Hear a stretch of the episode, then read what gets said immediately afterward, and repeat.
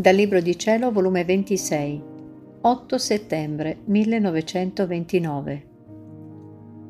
La nascita della Vergine fu la rinascita di tutta l'umanità. La mia povera mente si perdeva nel mare immenso del fiat divino dove si trova tutto in atto, come se non ci fosse né passato né futuro, ma tutto presente e tutto in atto. Sicché qualunque cosa vuol trovare delle opere del suo creatore nel divin volere, la piccola anima mia la trova, come se in atto il creatore la stesse operante.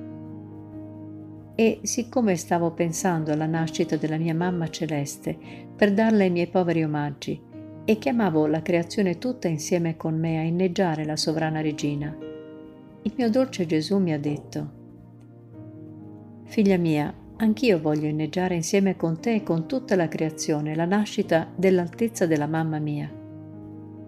Tu devi sapere che questa nascita racchiuse in sé la rinascita di tutta l'umana famiglia e la creazione tutta si sentì rinata nella nascita della Regina del Cielo. Tutto tripudiò di allegrezza, si sentivano felici nell'avere la loro regina perché fino allora si sentivano come popolo a cui mancava la loro regina e nel loro mutismo aspettavano quel giorno felice per rompere il loro silenzio e dire Gloria, amore, onore a colei che viene in mezzo a noi come regina nostra. Non più saremo senza difesa, senza chi ci domina, senza festa, giacché spuntò colei che forma la nostra gloria imperitura. Questa celeste bambina, col tenere integra nell'anima sua la nostra divina volontà, senza mai fare la sua, riacquistò tutti i diritti della dama innocente presso il suo creatore e la sovranità di tutta la creazione.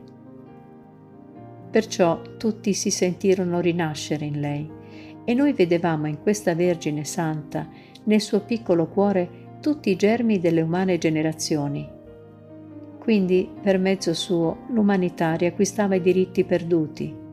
Perciò la sua nascita fu la nascita più bella, più gloriosa. Essa, fin dal suo nascere, racchiuse nel suo cuoricino materno, come in mezzo a due ali, tutte le generazioni come i figli rinati nel suo vergine cuore, per riscaldarli, per tenerli difesi e crescerli e nutrirli col sangue del suo cuore materno. Ecco la causa perché questa tenera Madre Celeste ama tanto le creature, perché tutti sono rinati in lei e sente nel suo cuore la vita dei figli suoi. Che cosa non può fare la nostra divina volontà dove regna e tiene la sua vita?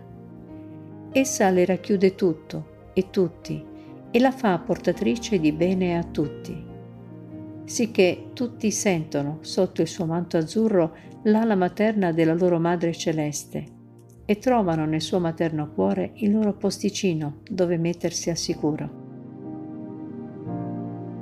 Ora, figlia mia, chi vive nella mia divina volontà rinnova la sua rinascita e raddoppia le rinascite a tutte le umane generazioni. La mia suprema volontà quando vive dentro di un cuore e vi stende la pienezza della sua luce interminabile, accentra tutto e tutti, fa tutto, rinnova tutto, ridà tutto ciò che per secoli e secoli non ha potuto dare per mezzo delle altre creature.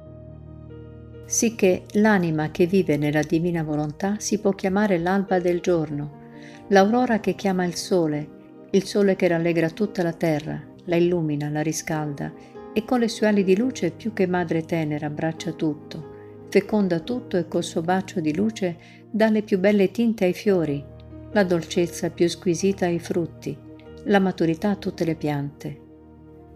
Oh se la mia volontà divina regnasse in mezzo alle creature, quanti prodigi non opererebbe in mezzo ad esse. Perciò sii attenta, ogni cosa che fai nel mio fiat divino è una rinascita che fai in essa e rinascere in essa significa rinascere nell'ordine divino, rinascere nella luce, rinascere nella santità, nell'amore, nella bellezza.